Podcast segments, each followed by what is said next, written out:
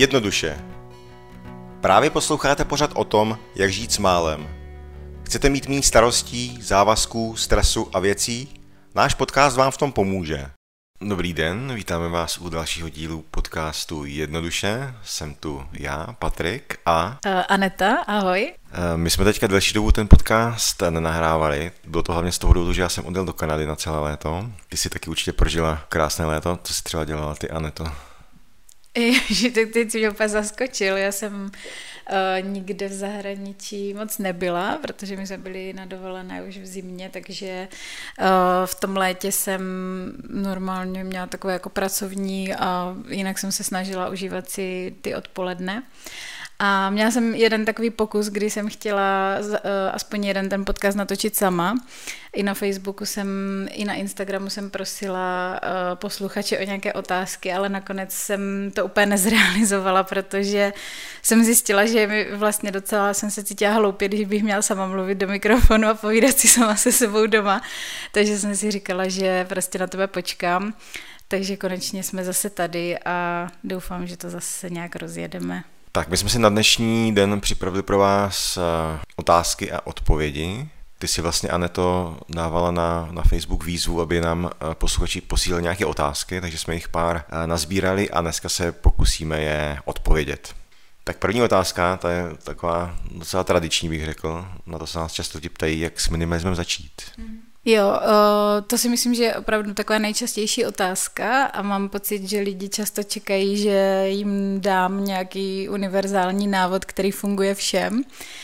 A většinou asi toho člověka možná v první chvíli zklamu, protože mi přijde, že takový návod neexistuje protože každý z nás se do toho minimalismu pouští jako z jiných důvodů, každý z nás je v jiné situaci, někdo je prostě, má těch věcí fakt hodně, někdo ani tolik ne, takže um, univerzální návod úplně nemám, ale přece jenom mám takové doporučení, že si myslím, že je fajn začít eh, v té materiální oblasti, to znamená, co se týče těch věcí, které nás opravdu fyzicky obklopují, jako je oblečení, knížky, všechny možné doma dekorace, a začít tady v tomhle a potom postupně si myslím, že se ten minimalismus začne dostávat ještě i do těch dalších oblastí, jako je třeba právě digitální nebo ta mentální, ale to už je potom zase jako asi na jiné povídání. Já tam vlastně vidím dvě cesty, jak s minimalismem začít. Jedna je rychlá, jedna je pomalá. Každému vyhovuje vlastně něco jiného.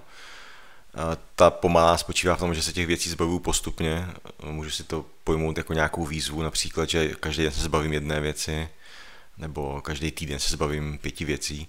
A je dobrý si to udělat vlastně návyk. A je dobrý to třeba i zveřejnit někde na sociálních sítích, protože pak má člověk větší motivaci to dělat a, neseknout s tím.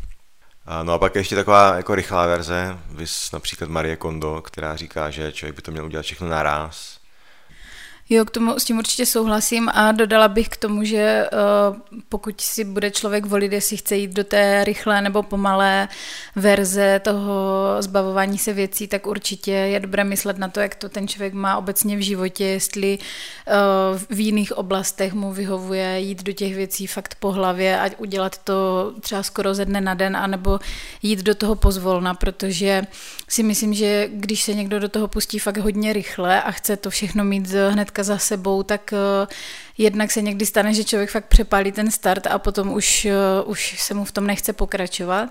Ale taky se může stát, že i když se mu to třeba podaří, že opravdu všechny ty věci uh, jakoby vyklidí z toho svého prostoru, tak časem se mu tam zase začnou objevovat nějaké věci, které tam třeba nechtěl a prostě trošku jako usne na vavřínech a přestane si toho všímat, takže určitě je to prostě podle povahy toho člověka, jak mu to vyhovuje. Přesně tak, každý by měl zvážit, co mu vyhovuje lépe. Eh, na to vlastně navazuje další otázka, kterou tady máme od našich posluchačů. Jak najít balans v případě, že má člověk věci, které mu dělají radost, ale ví, že reálně nevyužije? Měl by se jich zbavovat?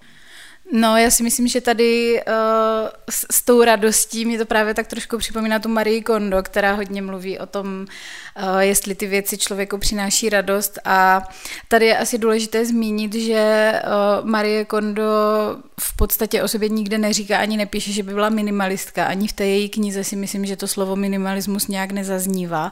Ona je opravdu jako expertka na úklid.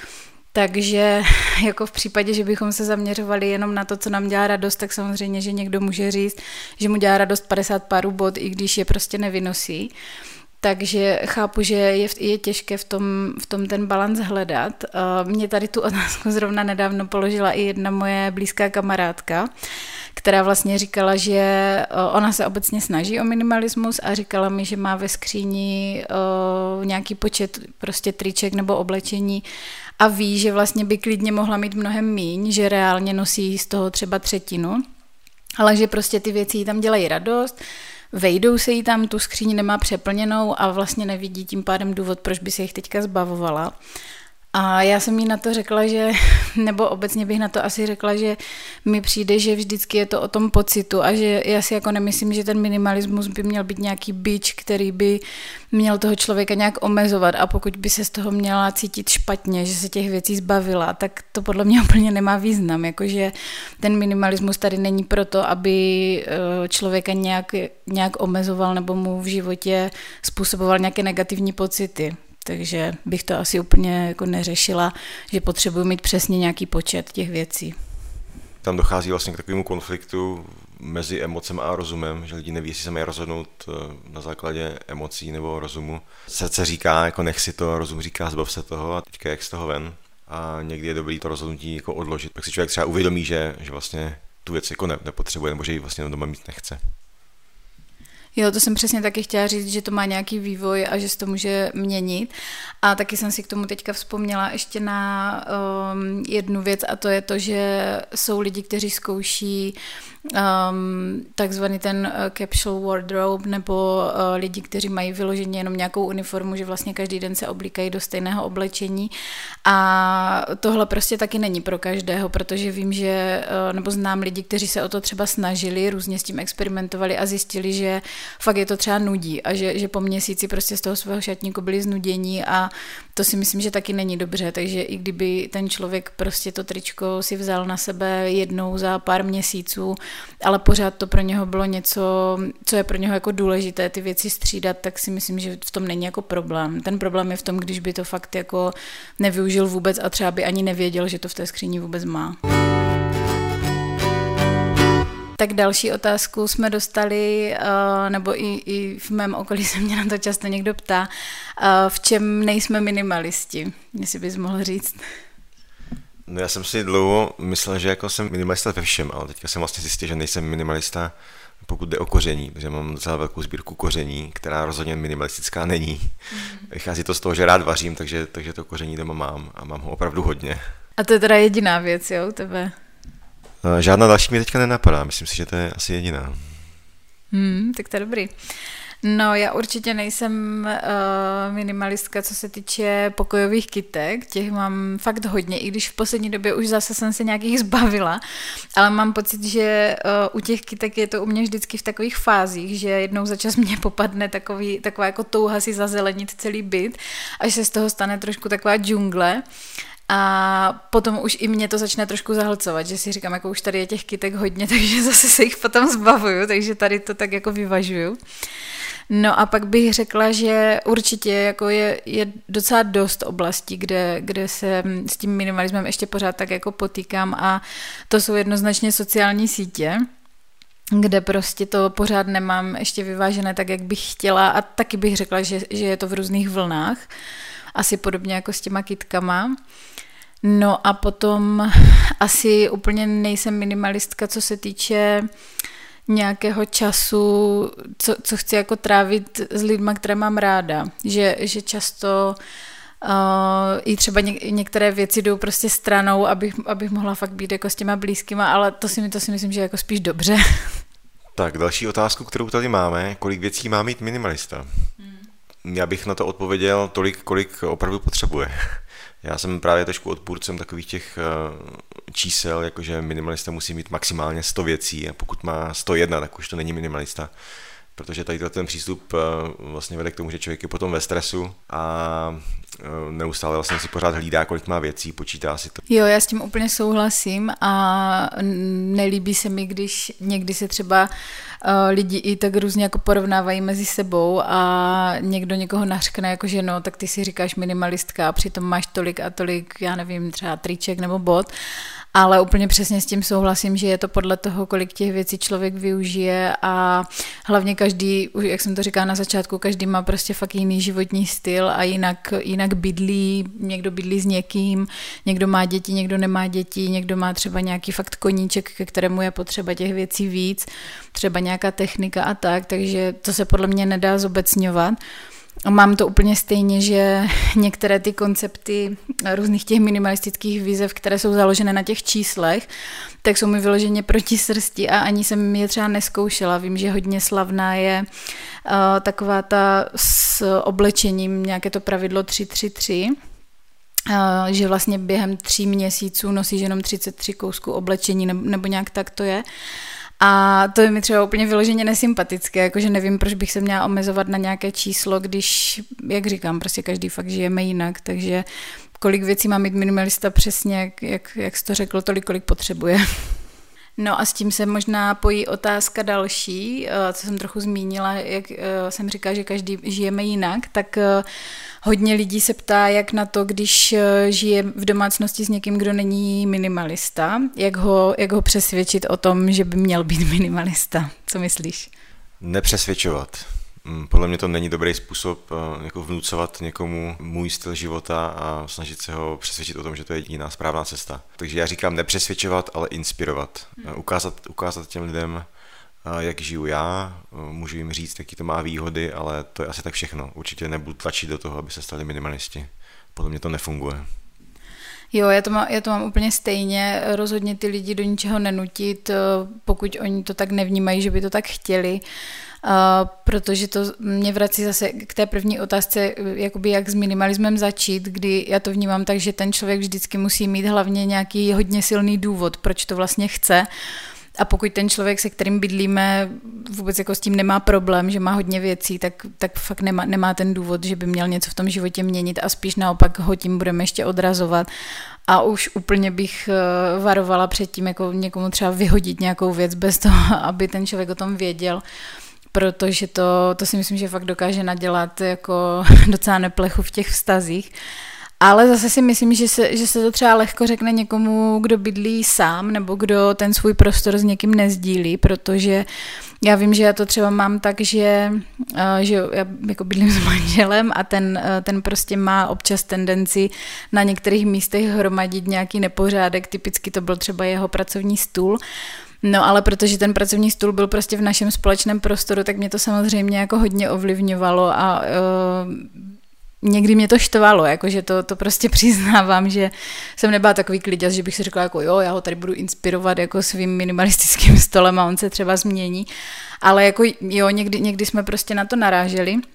A přijde mi, že tam je fakt eh, jako důležité eh, to tomu člověku jako vysvětlovat, proč, proč je to pro mě eh, jako důležité, aby ty plochy třeba byly čisté, aby tam nebylo nějaké harampádí a většinou jsme se fakt domluvili, takže myslím si, že je dobrý o tom jako komunikovat.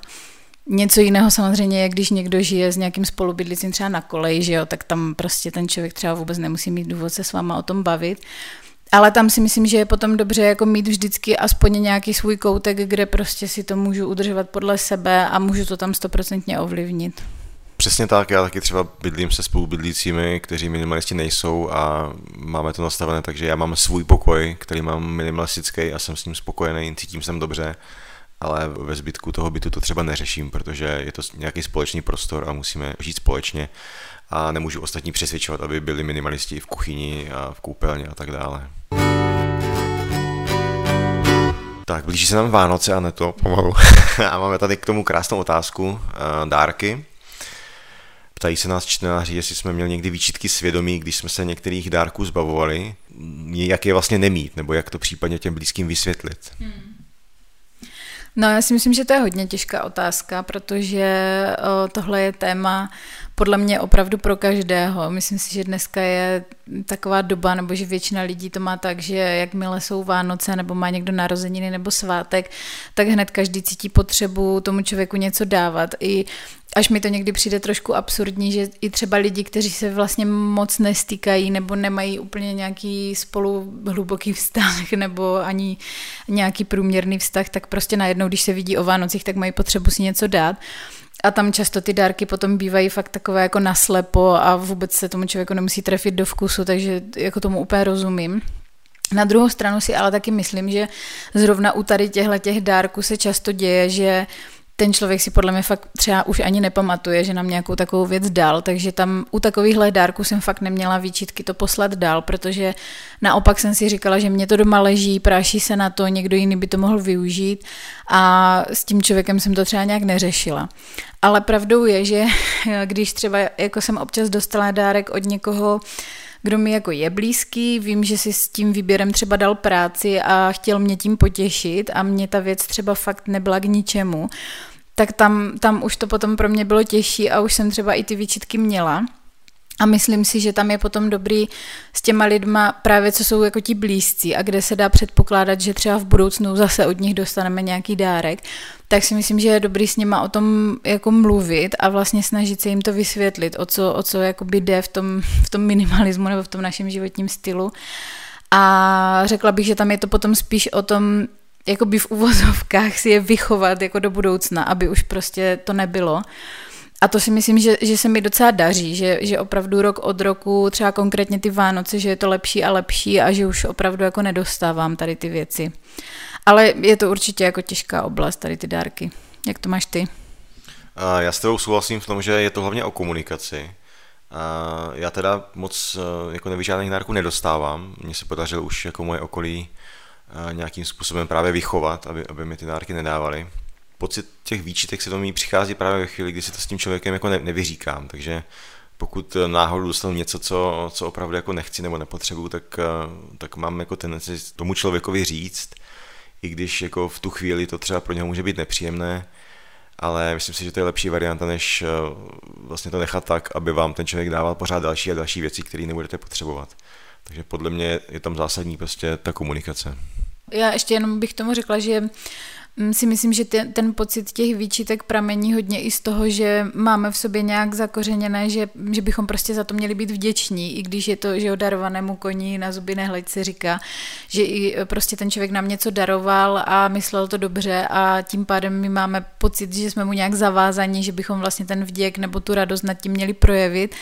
Ale na druhou stranu mně zase přijde, že než se jako nějak přetvařovat a něco tam hrát a jako dělat tam jako jupí nad něčím, co prostě potom doma nevyužijeme, takže opravdu je lepší být upřímný a že třeba možná ten moment jeden bude nepříjemný a možná, že někdo to i nepochopí, ale říkám si, že zase třeba příště opravdu už to jako bude jinak a že, že se to fakt dá jako, do, když se to jako opakuje stále dokola, tak se to dá změnit.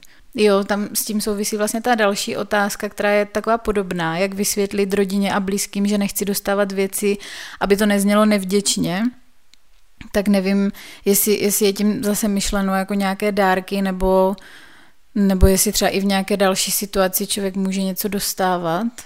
No já jsem teďka nedávno byl na uh, kurzu nenásilné komunikace a tam jsme, tam jsme právě tyhle ty věci probírali. Jak, jak vlastně říct blízkému člověkovi, že třeba něco jako nechci. Podle mě je důležité jako navštívit svět toho druhého člověka a podívat se na to z jeho perspektivy, proč vlastně on mi tu věc dává, jaký k tomu má důvod. Většinou to je tak, že ten člověk mi chce udělat radost, eh, není to proto, že by mi chtěl tu věci ublížit, ale hmm. většinou to dělá z nějakého dobrého důvodu. A právě proto je dobrý se na to podívat i z té jeho perspektivy a pak třeba člověk pochopí vlastně, proč, proč ten člověk mu ty dárky dává. Hmm. No a zase se vracíme k té komunikaci. No. Je to o tom, abych prostě komunikoval s těma lidma své potřeby, že pokud lidi neví, jaký mám potřeby, tak potom samozřejmě mi můžou dávat dárky, které třeba nepotřebuju. Mně se třeba osvědčilo, že um, tomu člověku řeknu, že, že jakoby že si toho vážím, že vidím, že to dělá proto, aby mi udělal radost, nebo že si třeba myslí, že tady ta konkrétní věc mi třeba nějak ulehčí život, nevím, plácnu, kdybych dostal třeba nějaký mixer nebo něco takového, tak eh, tady tohle jako vyjádřit a říct, že prostě nechci, aby to znělo nějak nevděčně, nebo že si toho nevážím, ale že opravdu tu věc nevyužiju a že si myslím, že je to škoda. Někdy to hraju třeba i jakoby na tu otázku těch peněz, protože opravdu si myslím, že je škoda, když někdo můj blízký, někdo mě blízký vyhazuje vlastně svoje peníze za něco, co já pak nepoužiju. Takže uh, někdy, někdy se fakt jako podle mě hodí i to tomu člověku nabídnout zpátky, pokud on má třeba možnost tu věc ještě vrátit nebo ji za něco vyměnit. A myslím si, že, že je dobré prostě o tom mluvit. Tak další otázku, kterou tady máme. Máte v oblasti minimalismu nějaký cíl? Co je pro vás aktuálně výzva? Pro mě minimalismus není o cílech, je to, je to spíš cesta, takže já si nějaké jako cíle v minimalismu nedávám spíš, spíš tomu dávám volnější průběh. Jo, já to taky tak mám. Um, já když jsem si četla tady tu otázku, tak mi to trošku vyznělo jako, jestli třeba ten člověk nemá pocit, že my už jsme teďka jako hotoví minimalisti a už vlastně máme všechno, všechno jakoby vytříděné, vyhozené a už, už jakoby to nebudeme nikdy řešit ale právě eh, já to vnímám stejně jako ty, že, že tak to není, že se to, že se to prostě různě proměňuje v životě, že i třeba, i když na začátku jsem si to myslela, že jednou udělám nějakou velkou jako debordelizaci a už nikdy mm, to se tím nebudu muset zabývat, tak jsem zjistila, že to vlastně není pravda, protože se mi třeba i posouvá ta hranice toho vnímání, co je třeba dost věcí, co je málo věcí, takže pořád jakoby průběžně se věci ještě zbavuju. No ale je pravda, že, že se třeba teďka mnohem víc zaměřuju právě na, ty, eh, na tu oblast digitální, třeba právě těch sociálních sítí a nebo, nebo mentální, kdy jsem zjistila, že je pro mě um, někdy problém um, odmítat třeba některé věci, které můžou být zajímavé, nějaké třeba projekty, ale vím třeba, že, by, že je úplně nebudu stíhat ale i tak na ně kývnu a potom vlastně mám z toho výčitky, že to třeba nezvládám. Takže to, to jakoby aktuálně je pro mě nějaká věc, kterou se snažím řešit a myslím si, že se mi to jako už docela daří. A um, mám pocit, že tady v těchto těch oblastech ten minimalismus je pro mě i důležitější než v tom materiálním světě. Jako um, být si nějak vědoma toho svého volného času, jak ho využívám, do čeho investuju čas a energii. Hodně, hodně si třeba uvědomuju, i když si něco kupuju, tak si jakoby vždycky se snažím si uvědomit, že vlastně za to neplatím jenom těma penězma, ale že se to platím třeba i tím časem, který jsem investovala do vydělání těch peněz. Takže to je něco, čím teďka se zabývám. Tak pak tu máme otázku, kterou mi, kterou mi položil vlastně jeden účastník eh, mého kurzu. Minimalismus a hudba. Eh, pouštět si hudbu nebo nepouštět si hudbu a jakou? Můžete si pustit třeba minimalistickou hudbu. Jinak já, já teda osobně mám radši ticho. Nějaké příjemné hudbě bych se asi nebránil, nějaká relaxační. No já se přiznám, že já jsem tady tohle v, v souvislosti s minimalismem nikdy nějak neřešila. A já to mám hodně podle nálady a někdy třeba k práci nebo k nějaké činnosti potřebuju ticho, e, někdy si naopak pustím nějakou hudbu, která je ale většinou bez, bez, e, bez nějakých slov, jenom prostě třeba nějakou instrumentální. A um, Spíš se mi stává, že mám potřebu si pouštět nějakou zvukovou kulisu právě ve formě nějakého podcastu a nebo, nebo prostě ně, nějaké mluvené slovo, ale většinou je to tak, že je to něco, co mě třeba někam posouvá, nebo snažím se, aby to nebyly úplně nějaké hlouposti, i když i to, i to někdy je, že prostě se chci odreagovat. Ale není to asi úplně téma, které, kterým bych se vyloženě jako zabývala v tomhle. Pak tady je otázka, jak být minimalistou, když dělám hodně sportu. Já teda moc sportu nedělám, takže nevím, ale je pravda, že uh, my jsme třeba hodně dlouho uh, doma řešili uh, skvošovou raketu, kterou jsme měli ve skříni. A byla tam už fakt dlouho a bylo to ještě z doby, kdy jsme prostě chodili na skvoš. No a je pravda, že potom, eh, že nakonec jsme se jí teda nezbavili, i když jsme si jako říkali, že teda ji jako nepoužíváme a měli bychom si ji asi zbavit. No ale musím říct, že teď jsem za to ráda, protože teďka najednou zase uh, jsme začali chodit, nebo, nebo manžel teďka hodně chodí, takže vlastně jsem si říkala, že je to dobře, že jsme se jí nezbavili. Takže úplně nevím, no, jak, uh, jako jestli se ten člověk opravdu všem těm sportům věnuje a prostě ty věci využívá, tak v tom asi nevidím problém. A pokud má kde to skladovat a ne, nevalí se mu to doma po zemi, tak asi to podle mě není problém. Co myslíš? Já si taky myslím, že pokud je člověk sportovec a je to nějaká jeho životní náplň, tak eh, mi dává smysl jakoby, ty věci mít. Já třeba taky dělám hodně sportu a já to řeším, já to řeším často tak, že si ty věci půjčuju. Já například nemám vůbec jízdní kolo, protože vyrážím třeba jenom několikrát do roka a ani bych ho vlastně neměl kde skladovat, takže si to kolo vždycky půjčím. Takže spousta těch věcí se dá půjčovat. Pokud ten sport dělám každý den, tak má smysl to jako vlastnit, ale pokud eh, to dělám třikrát do roka, tak si to radši půjčím. No a máme tu poslední otázku, eh, nevím, jestli na ní dokážeme odpovědět. Eh, jak být minimalistou, když máme děti? No, tak já si myslím, že na to zatím nedokážeme odpovědět, protože děti nemáme, ani jeden. A um, já bych asi doporučila v tomhle tom si prostě vyhledat nějaké lidi, co se zabývají minimalismem a ty děti mají, což třeba u nás, že jo, v Česku je právě Marcela z blogu Žijeme minimalismem, kdo mě tak napadá. A ze zahraničí je to, myslím, Joshua Becker, který, který má, má děti. Takže asi bych se mrkla k ním, protože k tomuhle asi ještě nemám úplně co říct. Já právě v této souvislosti rád zmiňuji amerického blogera Lea Babautu, který má, myslím, že šest dětí dokonce a docela dobře si to dokázal zařídit. Mě jenom k tomu teďka napadá, že jsem vlastně uh, z docela víc stran slyšela a myslím si, že je to podložené i nějakou studií, když jsem to sdílela i na svém Facebooku, uh, že se nějak jako prokázalo, že dětem vyhovuje spíš mít méně hraček než více a to nejenom jakoby obecně eh, co do počtu těch věcí, kolik vlastní, ale i třeba v jednu danou chvíli, když si dítě s něčím hraje, tak je pro něho lepší, když tam má třeba jednu, dvě hračky, než když je obklopený deseti hračkama a neví, kam by měl dřív skočit. Tak to je třeba taková jedna věc, co mě napadla, ale jinak opravdu vlastní zkušenost nemám. Tak dnešní epizoda otázek a odpovědí eh, je u konce, otázky jsme vyčerpali. Tak my vám eh, poděkujeme za to, že jste nás dneska poslouchali a můžeme prozradit, co bude další, dalším tématem podcastu? Jo, určitě můžeme. Dalším tématem bude uh, rozhovor uh, s um, jednou z blogerek z partiček Zero Waste. Tak to je určitě zajímavé téma, které s minimalismem uh, velice úzce souvisí, takže si ho rozhodně nenechte ujít a my se na vás budeme těšit u příští epizody. Tak se mějte.